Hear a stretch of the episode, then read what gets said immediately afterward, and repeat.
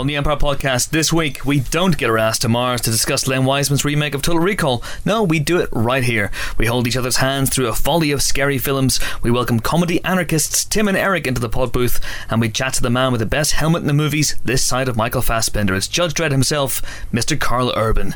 Hello, pod. I'm Chris Hewitt, and welcome to another Stuff to the Gills edition of the Empire podcast, the movie podcast that just saw Richter at the party. This week, as ancient tradition dictates, I'm joined by three of the few Empire staffers who haven't yet taken out a restraining order against me, although there's always time. First up is a leader of the political wing of the Empire podcast, whose voice will now be overdubbed by an actor. It's Helen O'Hara. How are you? This is not a political podcast. This is Chris. not a political podcast, so we need to, we need to sync that up. Yeah, we do. We- we yeah, we do. We do. We do. Damn it. How are you? You good?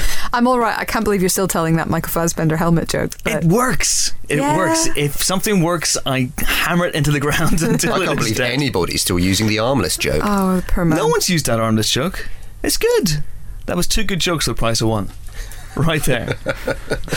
uh, next, we have one of the de Semlyen boys. It's hard to keep track of which is which, but uh, this week we're joined by the Buffy devouring monster that is Nick de Semlyen. How are you?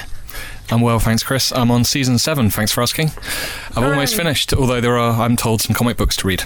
Yeah, there are. I It's finished. season eight. Has he gone into season nine yet? And he- nine. And, and nine. He's yeah. gone to season 9 I've got some season eight if you want it. Mhm. Where will it end? Mhm. Uh, could- uh, what, what made you start off in watching Buffy from, from scratch? Uh, I'd seen the odd episode and liked it, but I guess it was the Avengers probably.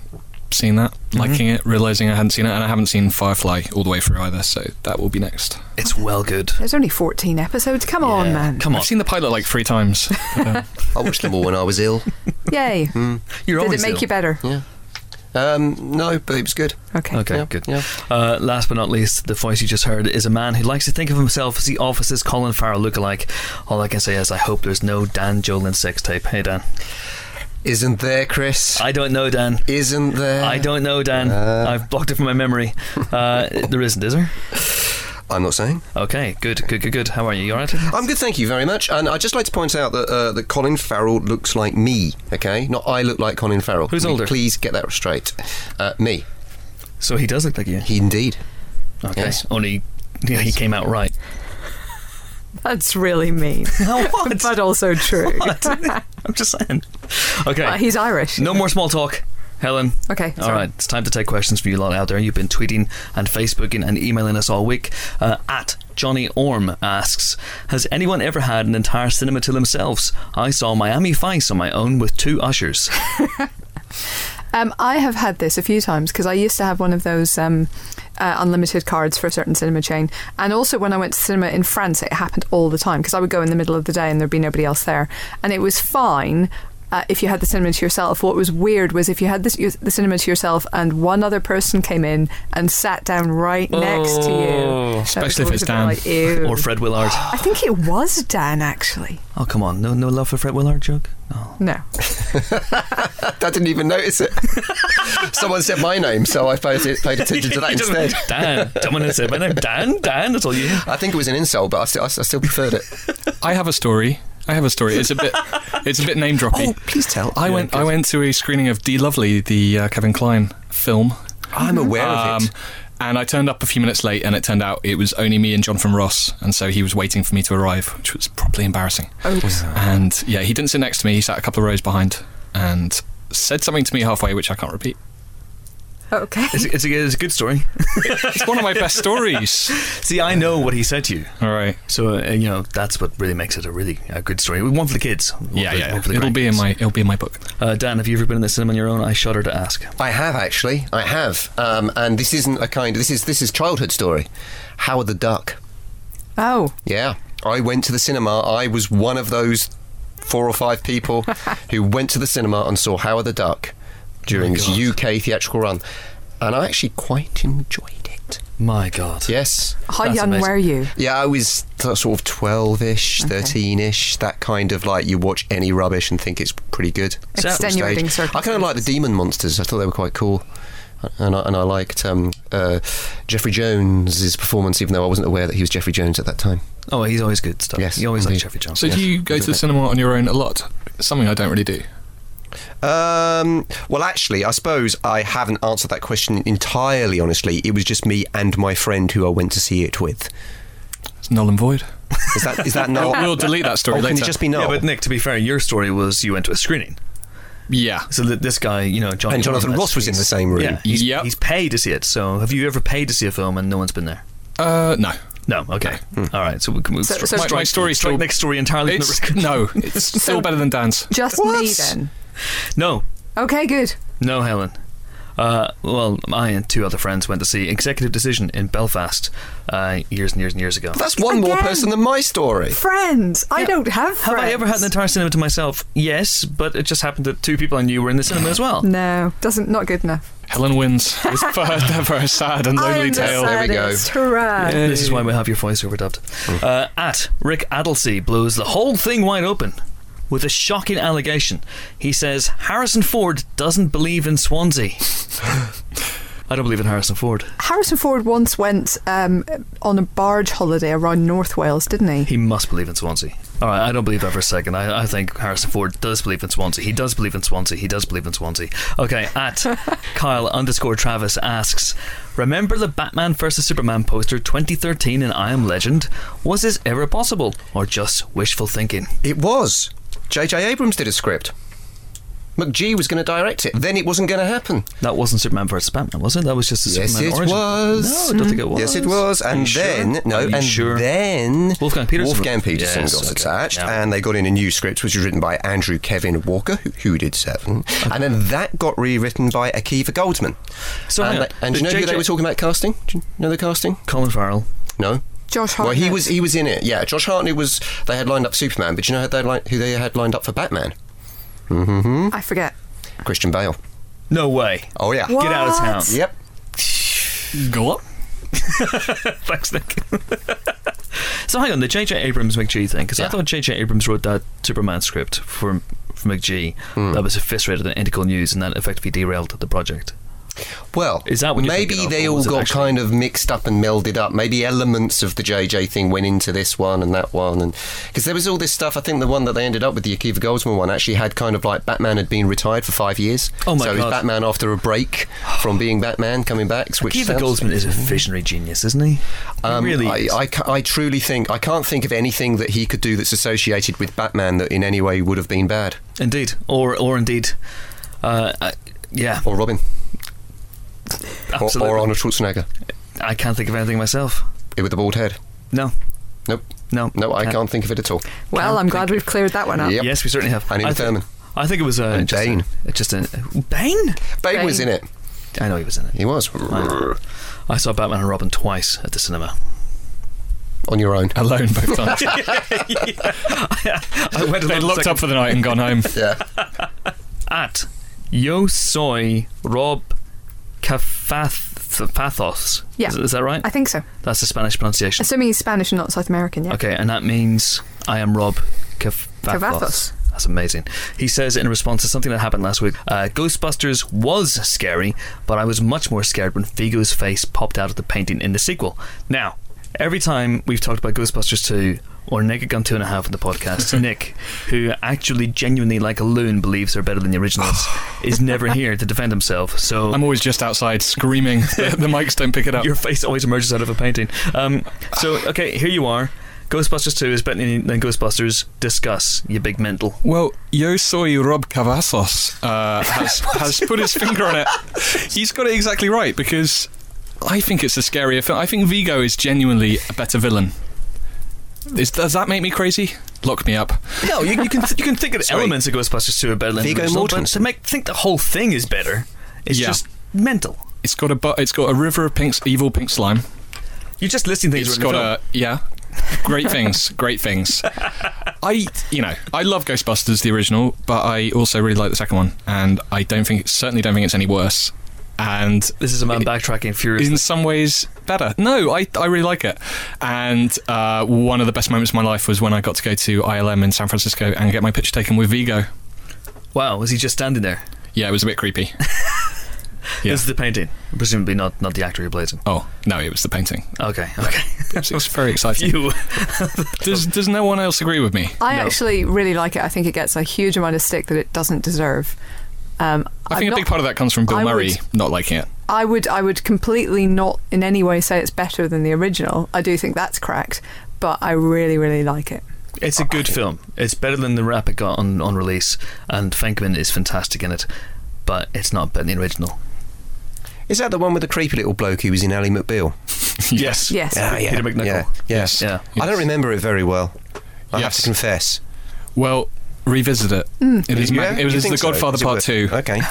of, Of fantasy horror comedies. The Ghostbusters family adventures. yeah, I don't know where I was going with that. It's it's fantastic, and uh, I usually pop that one on instead of the first one. So anyway, so if there is anyone out there, anyone at all who agrees with me, please write in because I feel really lonely. Okay, so uh, thanks for all your missives. Uh, now it's competition time. Bit of a catching up to do in this one, as we have two competitions to nail this week. The first one is the Matthew McConaughey competition, where one listener can win a poster version of the shirtless Bongus McConaughey illustration we ran in the last issue. The ridiculously easy question was In which TV show did Hollywood's foremost naked jazz percussionist play himself? The answer was, of course, Sex in the City. I don't ever recall seeing that episode, but that's what it said in the IMDb. So there we go. Uh, the winner is. Thank you. Lauren Payne. Competition 2 was for the Studio Canal collection on DVD, which included Orson Welles' The Trial. Three copies were up for grabs, and they were won by Tim Harris, Dara McGrath, and Rebecca Toneri, who correctly identified that the trial was based on a novel by Franz Kafka. Congratulations to them. This week's competition is Expendables themed to stand a chance of winning three Blu ray copies of the first Expendables movie, along with three Expendables 2 t shirts, in the size of your choice, I'm hoping, uh, and three Expendables 2 themed bottle openers. Uh, I've got one on my desk. It makes me feel manly as I prise the lid off a bottle of Coke. Uh, then simply answer the following ridiculously easy question What is Jason Statham's character name in the Expendables movies? Do you know? Does anyone here know? I know the answer. Yes, I know the answer, but I'm and I nearly say said it. no, you didn't. I was, look, I was watching you. Okay, to enter, send in your answer along with your name and address to podcast at empireonline.com. And who knows, if you win, maybe you'll get your prize by Christmas. To get in touch with us, also, you can use the same email address or tweet us at Empire Magazine. Use the hashtag Empire Podcast, or you can message us on Facebook. We look forward to hearing from you. We do. We do. Uh, right, coming up, it's only bloody Tim and Eric. No, not Tim Bevan and Eric Fellner of Working Title. Now, it'd be stupid having those two in a movie podcast. Um, What? no, No, it wouldn't? no. Oh, Should actually, be no. quite interesting. Because they've contributed so much to, To British cinema. film industry. I would listen to that. Yeah, that's a very good idea. Noted. Okay, let's get them in. Uh, it's the other Tim and Eric. Right. Tim Heidecker and Eric Wareheim are an anarchic comedy duo. Imagine Vic Reeves and Bob Mortimer, but much more sinister, whose surreal comic sketches have earned them a cult following through their TV show Tim and Eric. Awesome show, great job. They've now made the leap to the silver screen with their debut film as writers, actors, directors, key grips, etc., etc., etc. Tim and Eric's billion dollar movie didn't cost a billion dollars, but it's one of the darkest, most bizarre comedies to come along for a while. They popped into the pod booth last week to talk to Nick and myself about their big screen adventure. Delighted to be joined in the pod booth by uh, Tim Heidecker and Eric Wareheim, uh, the, the geniuses behind Tim and Eric's billion dollar movie. Welcome to London. Because this movie launched in Sundance last Yes. year, and I, I, I remember reading about a quite tempestuous first screening at Sundance where people were yelling at the screen and the Q&A was quite fiery. There was, I mean, yeah, during the first screening at Sundance, you have to realize that a lot of people go there to, to go to a premiere. A lot seen. of a lot of ski bunny moms, you know, moms in their mid sixties go to this thing, and you know, there's a couple moments in our movie that moms or should not be watching this, and they they you know we would see full rows get up and walk out, Yeah. but you know, it makes sense for them not to want to experience that. Yeah. But was that, is that was that a strange experience for you guys as well? Because you make a comedy that clearly divides people. Right. So, do you expect reactions like that, or you, do you hope for reactions like like like, like you got? Yeah, I think we. Um, I don't know if we um, want those kind of reactions necessarily, but I think we expect them. It was the first time ever we were showing anything we've ever made in sort of this neutral ground. You know, if we're showing uh, live screenings of things where our fans are coming, we pretty much know that they're there because they want to be there and they are fans. So this was the first where we had a, a lot. A lot of the audience was coming in really, literally off the street, not Mm. really knowing the sensibility. So um, I I think we we we thought, yeah, it's probably going to cause some some ire. It's fine. You know. Know, and I also think it's like it's not like your traditional comedy where you're going to chuckle every three minutes. It's like uh, there's a roller coaster ride. There's some moans and there's some horror screams, which is like at making this is really fun to be in a room with people. You know, Yeah. that are so grossed out that people are closing their eyes, or you know, Yeah, it's a it's a weird thing because obviously Eric and I, the people that made this movie, Mm-hmm. our fr- a lot of our friends, people around us like this kind of humor Yeah. and like what you know we we think it's funny. Yeah. But there are people out there where it just doesn't connect and it just they can't get their head around what you know it's like it's like we're speaking a different language or something and so I can a- appreciate that it must be very frustrating Mm. for them. And I think people take comedy very personally and Oh yeah. and I think some people think that we're getting away with, so we're cheating in some way. you know, they're really, they're really like we've we're slapping them in the face or something with with our stuff. Um, so yeah, people get mad about it. yeah. There are kind of points where what you guys do kind of intersects with what David Lynch does, and the Robert Loggia's performance in this film is, you know, that could be from Inland Empire or Sure. a movie like that. We actually did take all his scenes from from outtakes of a David Lynch movie that was never produced. we rotoscoped him out and plugged him in. We had, we had to write the scene Could have around that. easily have done that. Yeah, I mean, David Lynch's movies are an inspiration for us in the sense that it's not quite a drama. It's not a horror movie. There's funny parts in it. You know, it's it's more of an experience that Yeah. you know that we, we want to set up. And his performances in those movies were we knew he could go there in that evil, dark, Yeah. scary, Yeah. lunatic kind of way. And we're At like, this stage, I think Robert Loggia understands that when he's being cast, he knows what to deliver. He knows, oh, okay, you want me to go big? I get it. But I think I'm right in saying this is the biggest he's ever got. how, how did you direct him, and did you know him beforehand? How did you kind of pitch Yeah. this to him?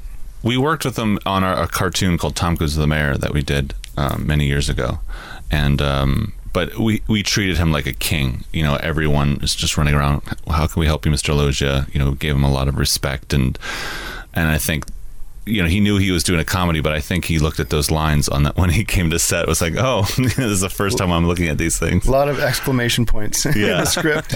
Yeah, Because you also have you, it's a fantastic cast in this. You've got lots of great comedians, but as well you've got people like William Atherton right. in supporting roles. Can you talk about that process and finding people? Where, where did William Atherton come from? Is that love of Ghostbusters, Die Hard? What, what, what is that? Yeah, well, we kind of always have this sort of theory about casting where you have three different kinds of people that we work with. You know, one category are like the funniest people ever that are around right now. So the top of the list, you know, Zach and hmm. Will Ferrell and those type, John C. Reilly. And then when we when we want a part to just be a like a, a serious role, we try to hire a real serious actor, like a, the best actor we could that fits that role. And then the third category, obviously, are people that shouldn't be on television at all or in films. So uh, Atherton and Loggia were both like these great character actors that Yeah. are, ex- are have played those kind of parts in real movies many many times, and we knew that they would it would bring us a, certain realism to those scenes, Mm. uh, and and give you a break from sort of the, you know, comedians being funny moments in the movie. Yeah, they're almost like the straight men in the movie in a sense because you you're like, okay, I understand that these guys are trying to get these other guys doing something strange, you know. Mm. It's a, a very interesting phrase you said there that you know they've they've they've appeared before in real movies. How much of this movie was you two guys sitting down and going, okay, we have to make a movie, it has to have a con- conventional narrative, Right. but at the same time doing what you do on you know Tim and Eric Awesome Show, great job, which is yeah, deconstruct what happens on TV and, and, and deconstruct movies with it with this film. Yeah, that's exactly the process. We knew we wanted to make a movie, and we knew that we didn't want to make a sketch movie because we've just never seen that really work out too well. So yeah, as as much as Awesome Show is about television, this is sort of about movies and about what it's like to watch a movie and and so yeah, we we knew we needed a story to get you through the movie, Mhm. And uh, and then we tried to build it in a way that had as many of our kind of jokes in it as possible. Yeah, at the same time, we tried not to think about other movies, and we tried to creatively make something in, in the style that we've made everything before. Which is we just get together and start brainstorming ideas, you know, and kind of where they go is Mm. where they go, rather than being like, well, we need some sort of arc here. There was some of that in the movie, but it was pretty much written just like our, our sketch show, the Awesome Show. Did you start with the title? Yes. Or- yeah. well, we started with we want to make a movie, and what's the movie going to be about? And that that was one of the titles that came up, and said, Uh-huh. okay, now we have to work work forward from that idea. What does that mean? Where where is the where does the money come in? And, uh, You know, and, and living in Hollywood kind of informs those kind of thoughts a lot. Is you're constantly around people talking about how much money th- What did it this gross this make. Yeah, it's like kind of disgusting. Yeah. Um, so we just wanted to big big fu to all, that whole idea of like this is going to be our you know creatively a little different, but still kind of focus on that idea of making money and this Yeah. big budget thing. Cool. Uh, You guys are really good at kind of recreating the production values of really crappy looking kind of cable TV shows. yeah. Is that something that you guys grew up with, loving that kind of, you know, watching late night TV, obscure channels, and getting obsessed with that? Yeah, I mean, we both came from different childhoods. We didn't have the exact same childhood, but we had. um, w- I grew up with local, not so much cable access, but local television and crappy commercials, Mm. and and then a little bit later in, in uh, college, we discovered all these tapes that would get passed around, and you know, then the internet and uh, TV carnage and things like that that had a great reference. Yeah, and a lot of it is literally Tim and I trying to figure out how to edit and shoot and do a green screen, like by looking through manuals. And and, and a lot of our early stuff would look so crappy, you know. And I would show Adobe Tim and edit, yeah. And Tim would just be like, "Leave it, just leave it." You know, we literally I taped over this perf- this little girl performing this ballet, um, an ice skating thing. And we just kept it in there, you know, just a, a nice cutaway. So it sort of worked. Because again, that's something that comes up in this movie. I mean, the the, the Dobus uh, video was just absolutely spot on. There there are little nods to self help videos as well. Yeah. Um, how much fun is that to, to do for you guys? Is that you still very much do it yourselves, even though you've Oh, got no. an- a crew behind you and everything? No, we've passed al- along some of that responsibility to you know. Well, we've got a couple of great editors that we've been working with now for since the beginning of Awesome Show, and you know, we Eric and I started with a bunch of shorts that we had made, and and kind of taught uh, these guys our style, and uh, then they bring so much to it, their own style. Doug Lussenhop is genius as well. Just make, making, trying to make us laugh, and and then we'll kind of go back and push him to go further, and you know, Yeah, there's really no, especially on our sketch show. There's no rules when it, hmm. you know. Sometimes we would give our editors garbage. Very, you know, most of the stuff is pretty good, but sometimes there's this garbage bit, and we're like, just try to make some gold out of this. and it was fun for them to try to, how can we cut this up and loop it and add add things to make it a usable bit. And Do you have complete com- uh, creative freedom? You don't have any studio executives hanging around saying, no, you can't do this or I'm that? it, creatively uh, for the TV show and the movie. It was pretty much wide open. You know, that everyone involved pretty much knew that if it was going to be a success, they would let us do it how we do it, which is kind of just you know Tim and I working it out, writing it, and and Yeah. working with the editors, making it good. I think they're wisely.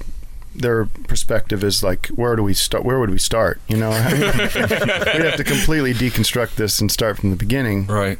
You know, otherwise it's like, okay, well, you know, we'll see, see what happens. But you guys have done adverts before. I remember reading that you've run into trouble in the past with, with people when you've kind of gone a bit too far with adverts. Is that right? Well, we did those uh, uh, Absolut vodka things with Zach, and uh, we were given just sort of like a lump sum of money to go and make whatever we wanted to make, and we made them and handed them in, and they were like, "Oh, these are hilarious," but they break every single rule of how you're allowed to advertise. You know, you're not allowed to show people getting into fights. You're not allowed to show people drinking excessively. It's like every list, everything on the list we had broken. We didn't even know that there was, you know, we didn't look at the rules before. We weren't trying to break them, but right. uh, they didn't care. I mean, they were like, okay, we can't put this, put this on our website, but it'll be everywhere else. Yeah. That's the idea. So, Yeah, a good example of that is you know writing our stuff not, is not oftentimes funny. Yeah, uh, reading our stuff or that we write. Uh, we had this one commercial that we wrote that we wrote with some other writers, and we did a table read, and the, all the big executives were there, and at the end, it was just a silent room, and one of the executives was like. and where is this funny? Yeah, how is this going to be funny? and we're just like, wow, we have, how do you You explain this? yeah. You know, it's Yeah. like trust us. Well, it's Yeah. in performances, it's in our editing, it's our choices, it's all that kind of stuff. And uh, if someone did hand you a billion dollars to make a film, would you spend it as wisely as you do in the, in the real film? Give like 99% of that to charity, I would think. Of course, yeah. Get yeah. to the old actors' home The rest. for later. Cool. Uh, Tim, Eric, it's been a pleasure. And, Thank uh, you guys. Thanks for coming in. It was fun. Thank you. Interesting guys, actually, Nick. I was pretty terrified going into that because I thought they were going to be like, ah! But they, they were actually quite serious. They are. If you go on YouTube and uh, type in Tim and Eric interview, you will find some uh, some of the most insane interviews you'll ever watch. And they, yeah, fortunately, they weren't on that kind of. The form. other Tim and Eric turned up last week. No, it was interesting. I thought it was fun, and Yeah. I went down to uh, see the movie on the big screen at the Prince Charles the next day, and uh, it was really fun seeing it with a crowd down there. Peter Serafinowicz was there. oh, good. He's a buddy of theirs, Yes. um, who they might be working with on a TV show, possibly. Fantastic. So yeah, It's a, it's completely bonkers film. yeah, It's, it's, completely. bon- It's now available on video on demand and DVD and Blu-ray. Uh, that's where you can see it instead of the big screen. So do check it out, but be prepared. It is full on, It is Jeff Goldblum's weirdest ever performance, I think. and that's saying everything. That's saying a lot. Right on to the week's movie news, such as it is. Big news this week, of course, is that it's new Empire time. Hooray! Oh yes, hallelujah. Hey. This month's issue is, of course, a cracker. We've got set visit reports from Guillermo del Toro's Pacific Rim. How many Hooray! wrote that? I did. You did. I got to go. Hooray! Hey. Juan Antonio Bayona's The Impossible. Um, Jon Wright's Irish sci-fi horror Grabbers, which is very good from all reports. And an amazing winter preview that takes in everything from Django Unchained to Jack Reacher. I interviewed Lee Child for that, and he was awesome. And of course, some film called The Hobbit. Now, Dan, Hello. you wrote the cover story, which is our final Skyfall feature. it is indeed yes. What is it? It's well, it's kind of. Uh, I, I talked to everyone pretty much along the way. Um, uh, Sam Mendes, I spoke to in the editing suite. He was extremely busy, but uh, squeezed me in. So uh, bless him. And um, I interviewed Daniel Craig, obviously uh, Ben Whishaw, who's lovely, Uh-huh. uh, who's the new Q. Uh, Dame Judi Dench, who didn't give anything away. She's like super Stonewall. Uh, was on set three times. Three times? Saw Silva Javier Bardem's lair in the film. what? His lair, okay. uh, the Dead City. Oh, Uh, interesting. big, gigantic, smashed up statue, which we got an amazing picture of in the mag as well. So yeah, it was just kind of here, there, and everywhere with it, really. Um, but the thing, I think, the thing that I, I, I, I hooked onto, or hopefully hooked onto here, is, is that you know we're obviously this is the reboot franchise. You know, uh, Casino Royale marked a significant turn and a change of tone, and yet with this film, Sam Mendes is very deliberately going back to the pre-reboot classi- classicism of the franchise. So, for example, the old Aston Martin's back, the DB5. They actually have a scene with Q, or Q's back. They have a scene with Q which riffs on the you know the scene in Doctor No where he's given his Walther PPK for the first time. So, you know, there's a lot of elements in it. Not like Die Another Day when the 40th nod, wink, anniversary wink, where yeah. it's all very nod wink. They kind of they've got a lot of that in there, and I, I understand that. Um, even though st- there's still dark stuff happens, and obviously we've seen from the trailer quite clearly the plot, you know, takes the fights to, to the corridors of, of MI6, or rather Mm-hmm. blows up the corridors of MI6. Despite all that, there, there there will be a lot of lighter stuff. You know, apparently we we promise there's a bit more of the, the, the humour and banter comes back into it. Isn't this kind of what Bond always does, though? It's got kind of a boom and bust sort of a cycle, or a binge and purge kind of a cycle. You know, it kind of gets bigger and bigger and broader, and then it'll go all back to basics again, and then it kind of gets bigger Yeah. gradually and gradually, and then all back to basics again. That's that's a fair comment. I'm, I, I mean, I'm, I don't know what you're thinking of there, but I'm thinking of from Moonraker to For Your Eyes Only. Exactly. Yeah. Uh, was was was was a good example. Um, Obviously, I mean, Casino Royale was another example, taking it, stripping it right back. Yeah. You know, the first Dalton it happened during Connery's reign, I think, as well. It's Hmm. it's you know, it's a kind of a thing that Bond has to do periodically. It seems.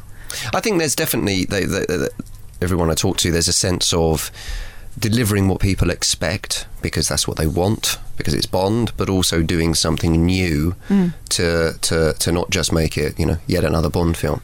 You've spoken And- to everyone in that, in that film. Do you get Yeah. a sense from the creative team? So not just Sam Mendes, who's obviously a hard hand in this one, but the producers, Michael G. Wilson and Barbara Broccoli. Hmm. Do you get a sense from them that Quantum of Solace was seen as a disappointment? Because even though it is, in terms of box office, the biggest Bond Yeah. movie ever, I believe, Yeah. um, I think it's a movie that's diminished over time. I didn't much like it when I saw it, and it's got worse since. Is there a sense that this movie's atoning in a way because they've ditched the quantum subplot, which Yeah. which surprised me, Yeah. and I felt that was a kind of reaction to the fact that maybe Quantum of Solace wasn't as well received. The only, I mean, the only, it was the, I mean, Daniel Craig was has been quite upfront uh, when I spoke to him, but also in other interviews I've seen him as well that um, Quantum had its problems in that they went into production around the time of a writer's strike. They didn't have the finished script, and he says, uh, in pretty much in our pages, that you know you can't, you shouldn't really do a Bond movie like that. It's not the kind of film where you can be, you know, working on the script as you're going along. You need everything in place beforehand. This film had a long hiatus. You know, there was it was enforced. They didn't want it, but it's been four years now since Quantum Yeah. uh, which is a long time between Bond movies. Mm-hmm. And that time has actually been used, you know, for working on the script and nailing it down from the sounds of it. So um, he's, in that sense, recognised the problems with Quantum in that we don't have that problem on this film. But uh, yeah, they don't. The producers don't tend to sort of, you know, roll their eyes and go, "Oh God, we're really embarrassed by that one." Um, so, uh, so no, that wasn't directly addressed by Sure. any others. Okay. Do you get a sense that Quantum may come back, or is it completely dead now? They say it might. It seems strange to me that you would build up a storyline for two films and ditch it completely. Hmm. Yeah, they say it might, but then you know, it's it's never hurt Bond before. Correct me if I'm wrong, Chris, because I think you might have seen them all more recently. That I seem to remember that from Russia with Love picked up from Doctor No, but then Goldfinger very much stepped away. Uh, well, the offences of Doctor No, I think, are referred to in From Much with Love, but Yeah. You know, it's not a direct sequel. I mean, Quantum of Solace for me was the first real direct sequel that we ever had in the in the Bond universe. Hmm. Um, and it, it, it, it, built up maybe because the idea maybe they didn't have an idea and it, maybe they didn't have an end game Yeah, because it always seemed to me that it would lead towards a new Blofeld and that you know Quantum would be a new Spectre but Hmm. Yeah. maybe they didn't. They would have, maybe they didn't They would have have the order- Spectre for several films, then they'd go away from it and come back. Right? they would yeah Hmm. yeah So they might still. They might just be taking a hiatus from that Who storyline. and also, you know, we haven't seen the film yet. Maybe there is a quantum relevant. Maybe they're just that we- we're all being um, smoke screened on this one. Absolutely. and there'll be a surprise. There'll, or you know, could be a a sting at the end or something that reveals that Silva is that Blofeld or The lead bad guy is Bob Yeah. Quantum. The lead, bad, Steps out of the shadows. the lead bad guy is Megatron, who, uh, despite us having been told he wouldn't be back, returned in Transformers That's true. 2. That so, is you absolutely know, true. Michael Bay looked at me and And he lied to my face. He said, "I've made a good film. that. To that face, Chris. This film is watchable." Chris, he said, Oh, "It's good." Oh, and also Megatron's not in it. Liar! So we're basically saying Megatron is the bad guy in Skyfall. All right. well, it might be. I would love that. Okay. That'd be amazing. Uh, but that's that, okay. So that's that's in the new issue. Yes, it is. For more on Skyfall, uh, with Dan's world exclusive access, pick up the new issues on sale in all good and evil newsagents, whether they're quantum affiliated or not.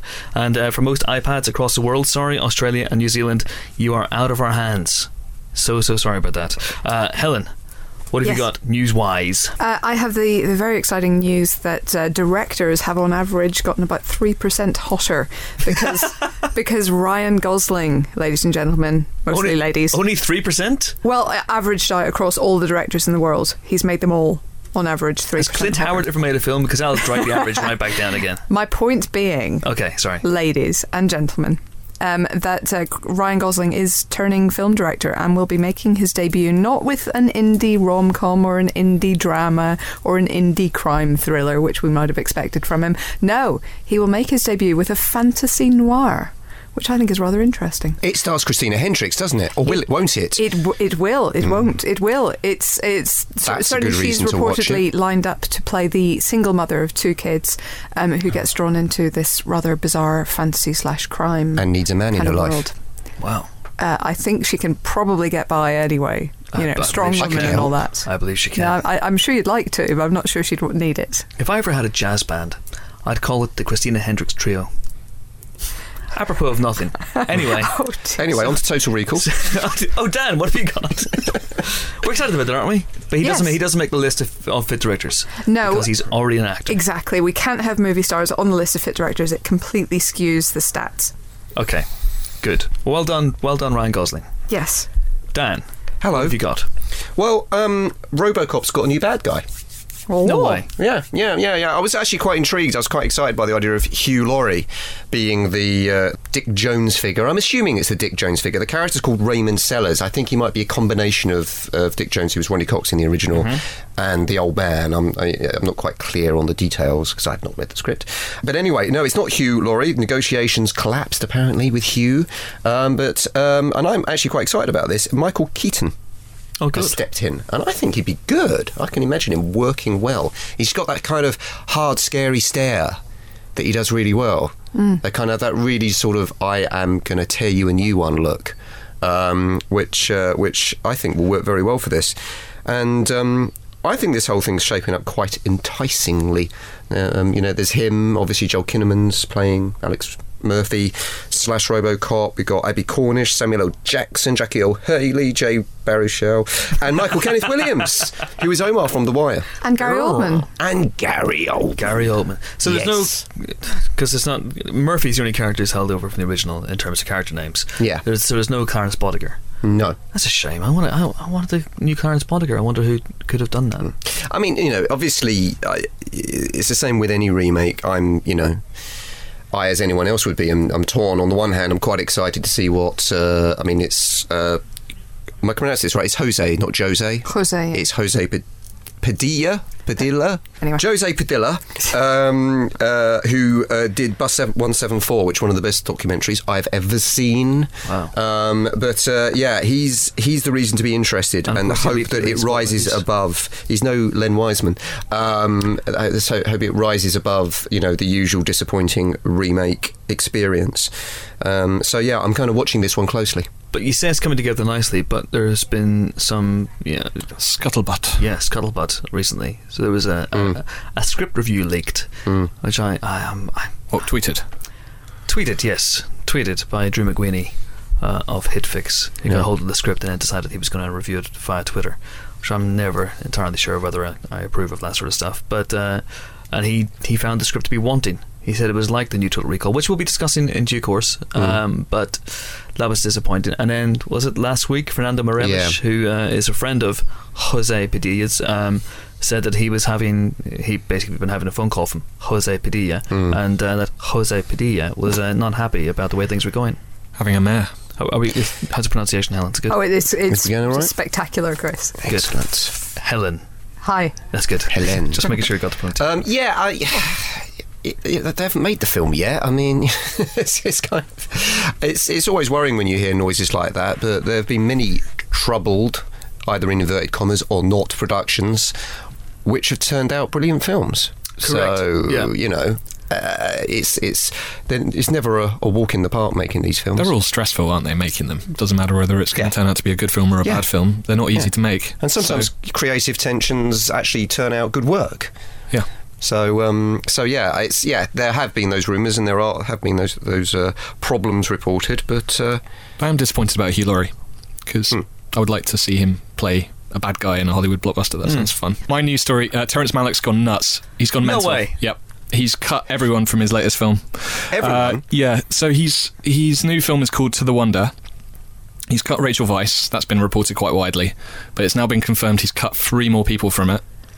Might be you. Um, I don't remember being in it. You probably are then. That's the magic of Malick. He can film people without. just knowing- came in and filmed yeah. you when you were sleeping the other day. Uh, so Barry Pepper's gone. Michael Sheen no longer there, and Amanda Peet also. Now, is this confirmed? Sheen, Peet, and Pepper. I'm uh, apparently yeah. Isn't this just isn't this just people extrapolating from the fact that it's listed on the Venice website and they're not their names aren't in the cast list? No, apparently this has been confirmed after Right. that Right. that they're they're cut. So I haven't got much to add, but So he's Well, got- this is some Alex done this before. I mean, you know, there were people who Thin Red thought they were the star of the Thin Red Line, um, uh, and, and Adrien Brody thought he was the main character in the Thin Red Line, Hmm. and then it was it was it was Ben Chaplin Uh, Jim Caviezel. Jim Caviezel. And uh, who would you say was the third lead of that film? Sean Penn? I guess, yeah. Yeah. Yeah. Not, And Brody was like, yeah, there. He's gone. But you got to, if you're an actor signing up for one of his films, Mm. I It's a don't know, risk. how, how can you you got to know. make sure you're going to be in it? You can't. You have to be in the Can't. background of every shot. No. You can't, Sean Penn was cut out Yes. massively of uh, Tree of Life. Yeah. Uh, but There's a support group. There's a Sean Penn, Adrien Brody, the, the, the, the Mallet Yeah. Cutting Room support group. I think uh, John Travolta for a Thin Red Line as well was massively cut back. Yes. Yeah. George Um, Clooney. George Clooney also, one Hmm. scene. yeah. Have you mentioned Bill Pullman already? He was cut entirely from that as well. I didn't mention him. Oh, okay. Bill Pullman was cut entirely from Was Thin he? Red Line. Yeah, Gosh. he was indeed. So Starts attacking film. yeah, That's that's the image in my head. okay, look, you can look at it from that perspective, or you can look at it from another perspective. Perspe- sorry, perspective. yeah. which is he's in hot to no one. You know, there's the only pressure he has is his own creativity to make it the best story. Yeah. As opposed to agents, you know, screaming at him, "I can't," you know, you've, you've, if you got my guy in your film, then Yeah. they've got to be in it for this number of minutes, or they've got to be, you know, first on the credits list, or this, that, and the other. I get that, It's just a, cutting someone completely. Hmm. I don't know. I I wouldn't be happy about that. Would you? I If guess you were- if, if if in the editing suite, because I get the feeling that Malick is a guy who finds his film in the editing suite, and if it doesn't quite work, then you're not going to keep someone in for a scene just because they're a name, and I, I kind of respect that in a way. Yeah. Hmm. And I think uh, Rachel Weisz is, uh, she said not not to do with Venice, but she'd heard a few months ago, I think, that she wasn't going to be in it, and she said I enjoyed the experience of working with him, but I won't get to see the pleasure. I won't get the pleasure of seeing my, my work on screen. Hmm. You know, but hey, also he could be a, like a really sharp businessman. He knows that he just stick everything on DVD and then drive sales that way. yeah, he, I don't know that Terrence Malick is particularly driven by those considerations. I considerations. imagine not. wouldn't it be great though if when we when Nick finally listens to this podcast, he's no longer in it? hey, Wouldn't it be funny though if we cut Phil completely from this podcast? that would be brilliant. Very good, very good. Okay, I think we've we've exhausted all the news Hollywood has to throw at us. I think that's it. That's it. That's, that's it. That's no right. news. We are spent.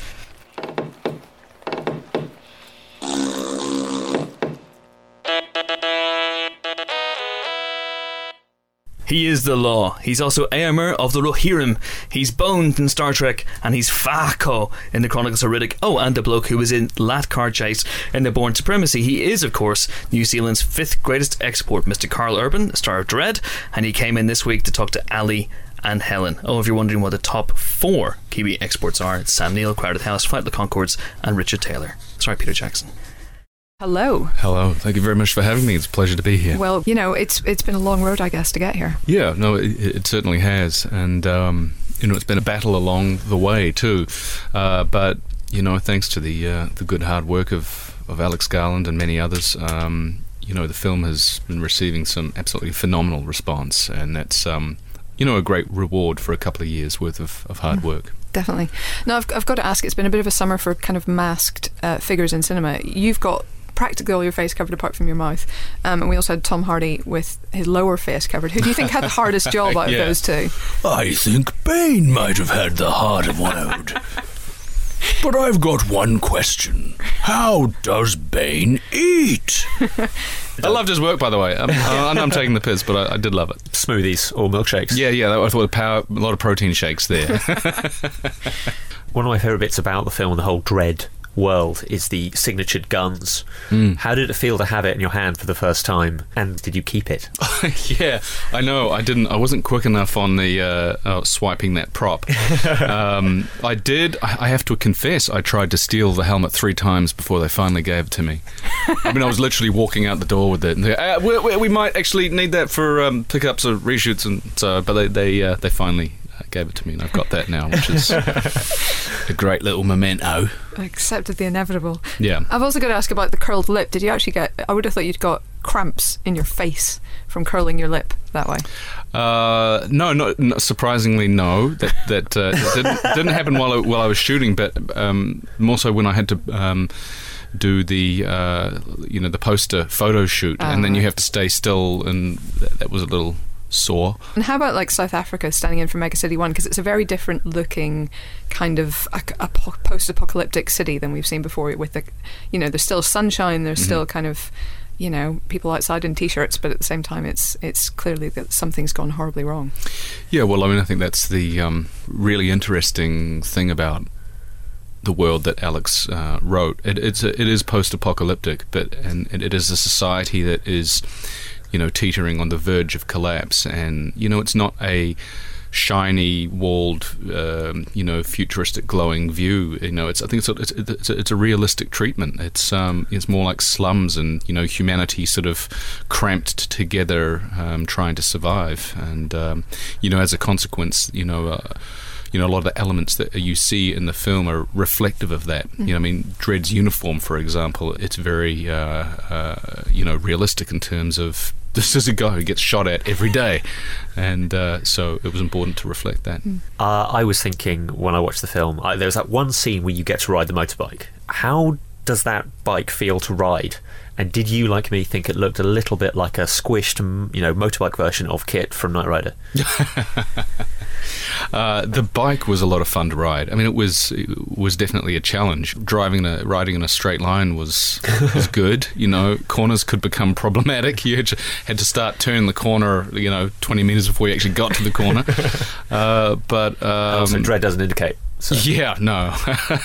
I tell you, it was a lot of fun. You know, that was one of the, the most fun I had. I think, or some of the most fun I had on that shoot was uh, riding that bike in my in, in full Dredd uniform through the streets of Cape Town.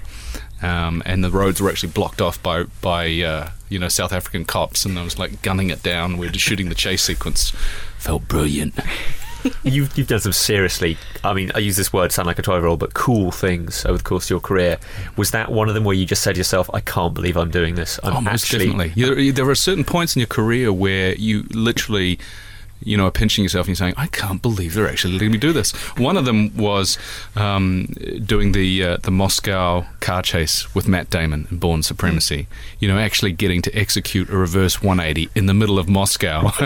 um, it was nuts, and they and they let me do it. Um, and of course, you know, and the other was uh, you know uh, riding that Lawmaster through the the streets of Cape Town in full Dredd gear. I mean, that was just you know even for me it was just uh, I got my jollies off you know it was awesome in, in the last few years, you know, you've played really bad guys, you know, mm-hmm. Priest and Red and Riddick and all the rest, and then you've played really good guys, and this one's like straight down the middle in between. Yeah, to me that was always one of the interesting things about Dredd is that you know he would oscillate in some comics. He would be, you know, clearly the hero, and others um, he, he could he could be the villain. You know, um, you know stories like America, where he, you know, is all about the struggle for democracy in Mega City One, and Dredd is the villain in that piece. Yeah. And I just think that it's so courageous to, you know, to take your your, your, your creation and, and change him from, from from one story to the next like that. It makes for an interesting character. It, it creates a bit of tension in the film as well because there were a couple of, of scenes, in, in particular early just after that chase scene that Ali mentioned, where there's a, a guy holding a gun to a hostage's head, and you're not quite sure what Dredd's going to do because, you know, frankly, he could kind of go either way in terms of saving the woman or just kind of letting her die and getting the guy anyway. Yeah, we actually, interestingly enough, um, uh, the the opening of the film was something that we shot after the initial photography. Um, and we shot it again for a, a multitude of reasons, but one of them was for uh, the original time we shot that. Um, Dredd actually shoots the perp through the woman, and we we decided that maybe that wasn't such a good idea. Good for Alex Garland for writing yeah, that yeah, I know. But that's no, that's the genius of Alex. You know, to have you know to have the balls to write that in the first place. And, um, you know, but I mean, I loved it. I thought it was great. But no, I mean, it was interesting actually in in that in that opening sequence as well. In Alex's collaboration with John Wagner, the creator of Dredd, it was very important. For John, that at some point in our film we have a citizen of Mega City One thanking Judge Dredd um, because he is uh, he is there to, even though he's a representative of this totalitarian society, he's also there to protect the citizens of Mega City One, and so that's what we did right at the beginning of this film was to to set up that he is he's on the right side ultimately. Desperate measures for desperate times. Indeed. I'd say. And there's a lot of, um, uh, you know, kind of sci-fi and, and big films like that coming out at the moment, which kind of there hasn't been. I mean, Dredd's, Dredd's obviously a part of that, but we're seeing kind of a harder edged sci-fi blockbuster kind of contingent coming through at the moment. Dredd certainly um, you know, at the forefront of, of that movement. And I think it's I think it's you know really nice that there are uh, some films like Dredd that have been made for a more adult audience. You know, there's a plethora of films that have been made, you know, superhero films recently that uh, are squarely targeted at a young demography. And I just think that. Um, you know, it's nice to have, uh, a, a- you know, a more adult alternative. Yeah. I was blown away by just how full on it was. And I don't mean Mm. that uh, in any way as an insult. It was just shocking. I couldn't remember the last time I'd seen Yeah. a film quite like that. It, there is there is blood and guts aplenty, and Mm-hmm. when you feel the fear, you feel the fear. It's not like an off-camera shot. There are occasionally moments where you go, "Wow." I'm Yeah. seeing that. Do you feel that maybe Dredd 3D will herald a new arrival of, of other comic book movies that that have similar tones, or is Dredd kind of a, a unique, uh, more violent? Uh, that's a good question. Um, I haven't really thought about, uh, you know, the the sort of the impact that the movie may have on, on other movies that are being made. But all I, all I can say is that the thing that I really, you know, respect about what Alec, Alex Garland's done with this film um, is that he's taken the violence and he's treated it in rather a unique fashion. Uh, you know, a lot of films that we see, you get so desensitized to the violence. You know, people get shot and people get hit, and you're like, oh yeah. But because there's a there's there's this this drug in the film that slows down time, you actually get to see the full impact of you know some of the more graphic elements that that occur. And to my mind, what's really interesting about that is that it's reminiscent of what Kubrick was doing back in the day with films like A Clockwork Orange, where you'd have some, you know, extremely, you know, violent uh, scene, and he would offset that by playing.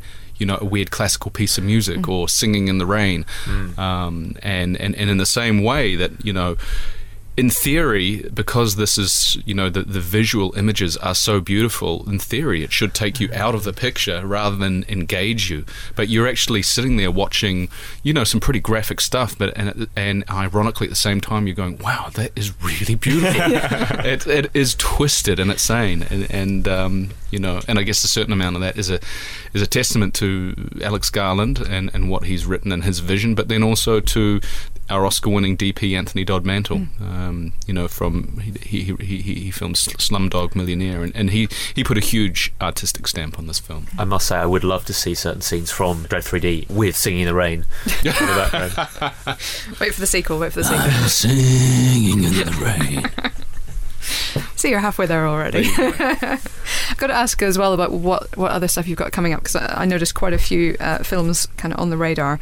Now, uh, obviously, Star Trek 2. Um, this being a J.J. Abrams film, I'm not even going to waste my breath asking for any details Good of for the you! plot or anything Finally, finally, a sensible reporter. You'd be amazed at how many just try and have a crack. yeah. You know, like do something like push a, a a photocopy of Benedict Cumberbatch in front of me and go, "What about that guy? Eh? Is he is he a villain? What's his name? What what's he doing in the movie?" It's like, come on. Um, What I did want to know though was have you have you kind of ever had the discussion or made the case for any of you know any more of Bones' kind of iconic lines? Are we going to learn that he's not a bricklayer or an escalator, for example, this time around? Um, yeah, good question. Uh, yeah, you know, uh, the the good thing about working with JJ is every, anything's up for grabs, and you know what's Yeah. really cool about coming coming back together again and having the first film to be you know so wildly successful. Um, it was it was really a joy to continue um, to tell the story of those characters, and um, I'm I'm super super excited about about that film coming out next year. It's it's going to rock.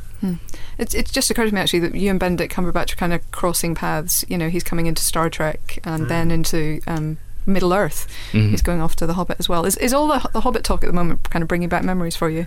Yeah, it, it, it, it certainly is, you know, and I had such a fantastic time uh, working on Lord of the Rings.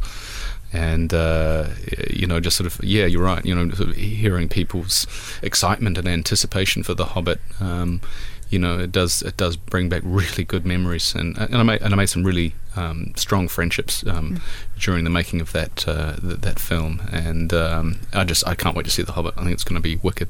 Mm. Are you a bit disappointed that Emma's too young to be in it?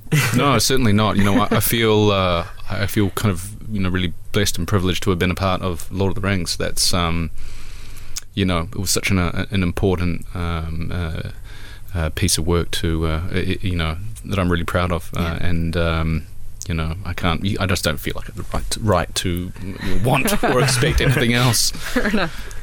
Um, and uh, uh, you know, in terms of other things, kind of you're returning to Riddick um, Mhm. sequel. So how's Vaako changed since since we last saw him? Yeah, well, I'm. You know, uh, I play have a small part in this uh, new film. I basically help transition the Chronicles of Riddick into Riddick's new adventure.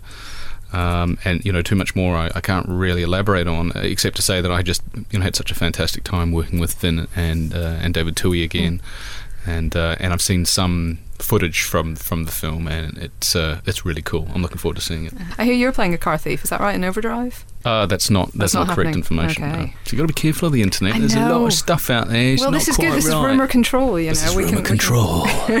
How about the loft? Is that true? Is that true? Yeah, that's that's uh, that is true. Uh, that's something that that was shot um, uh, last year, and uh, I'm looking forward to that coming out. That's a bit risque, that one. Yeah, it sounds it just from the just from the synopsis, a bit more sort of psychologically thrillery. Yeah, Hmm. it's uh, a sexual thriller. Ooh, steady. All right. Well, thank you very much. Thank you very Karl much. Urban.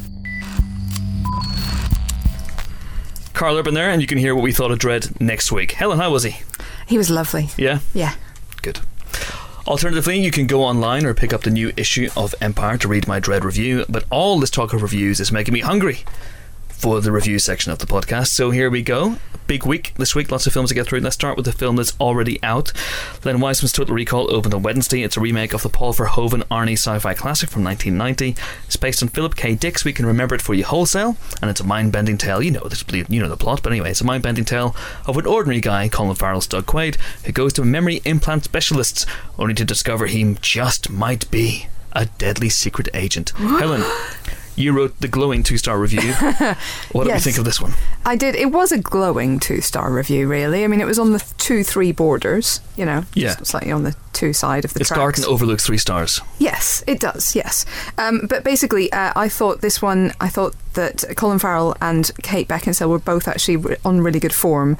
I thought he was terrific. He, he's very good at these kind of haunted, slightly guilty, slightly unsure of themselves kind of characters, and and she's actually I find proper scary. I mean, swishes, swishes her hair about a lot and looks fabulous, but in a slightly psychotic manner. So She, of course, uh, being Kate Beckinsale, who is the director's wife in real life. Yes. And she plays Colin Farrell's wife in this, Yes. who starts out like Sharon Stone in the original. and It's all lovey dovey, but then suddenly turns around and becomes psychotic. Yes, and tries him. she's she's she's essentially the big bad for most of the film. Even though Bryan Cranston is behind her Mm-hmm. Yes. as the President Cohagen, uh, he doesn't appear on screen very much until sort of towards the end. So she does a lot of the heavy lifting, bad guy wise. She's more Richter, really, isn't she, than Lori? I kind of. Yes, she's Yeah. kind of uh, Yeah, several the of Michael those Ironside characters. of this yeah. she is Michael Ironside. That sounds weird. Yeah. Um, but yeah, she's kind of taken over the sort of both roles there, um, and I thought she was great. I just I just had problems I think with the world and the the the pacing. I mean, the action scenes are not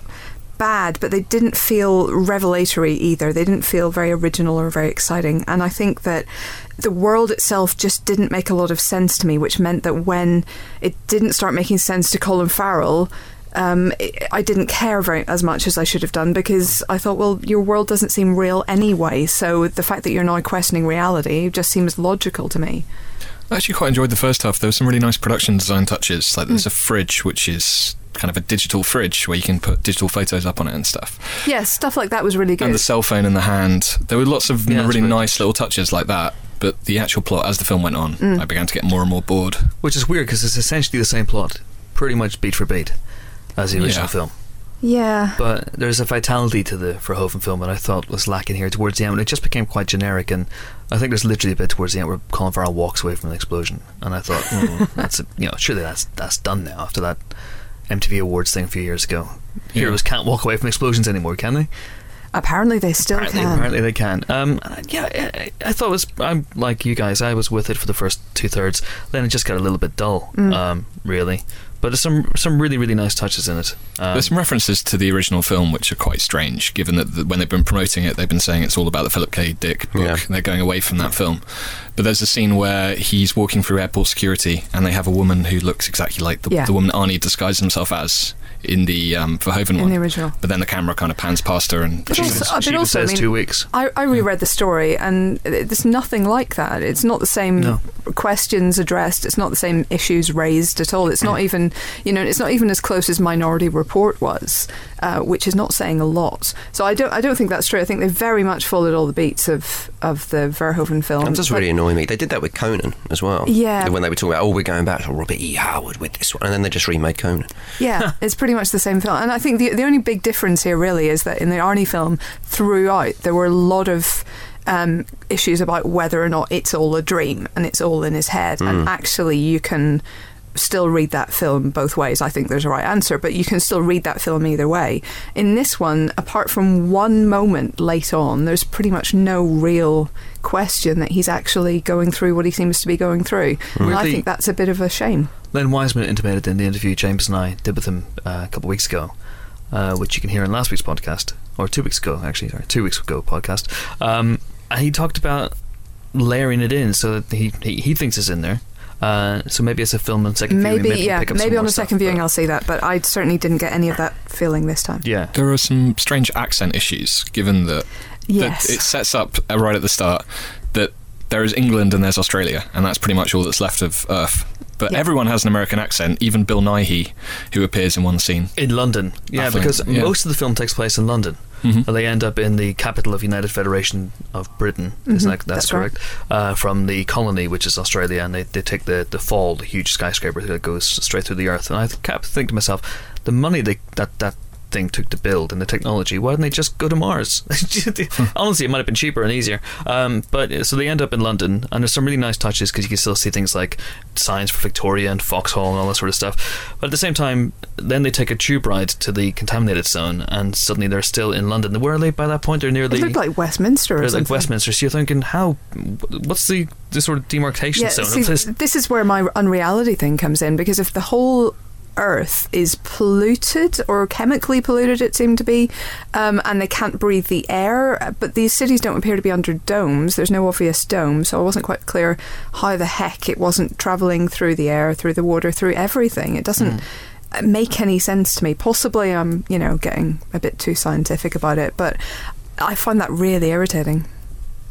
One of the things I was uh, intrigued by before this came out was the fact Bryan Cranston was going to be the big arch villain, and that was a huge waste because he's barely in the film, Mm. and he's not particularly given anything memorable to do, or No, he turns up, snarls something like Colin Farrell.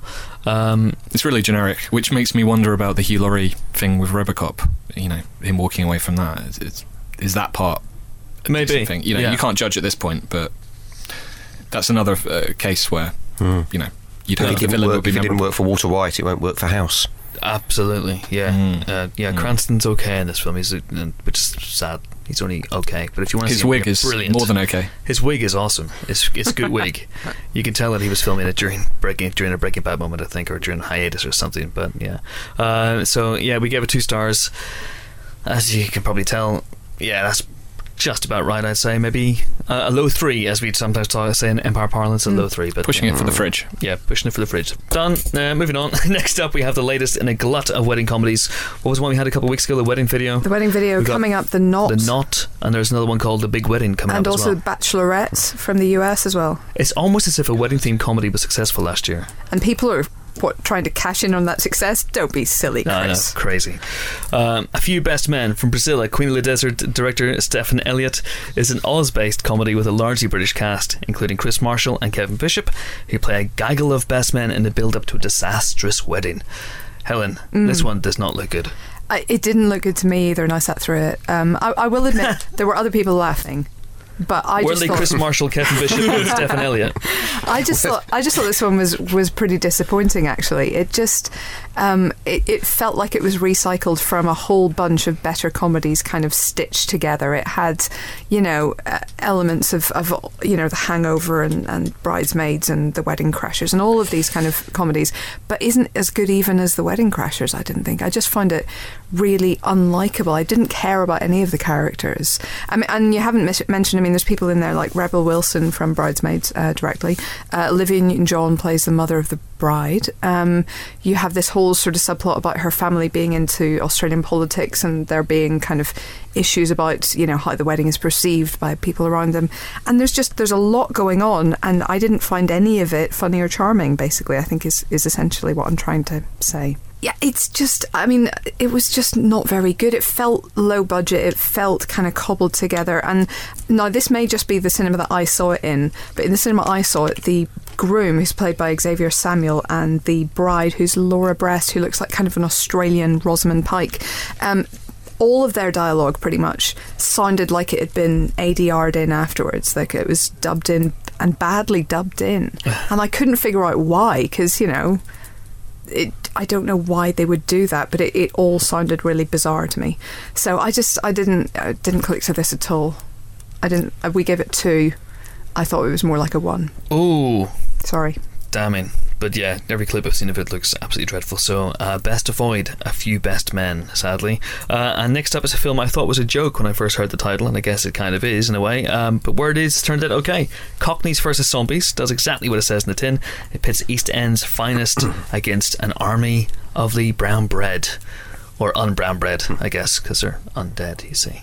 Cast features Alan Ford, Harry Treadaway, Michelle Ryan, Honor Blackman, and the great Richard Briers. So, what's this one like?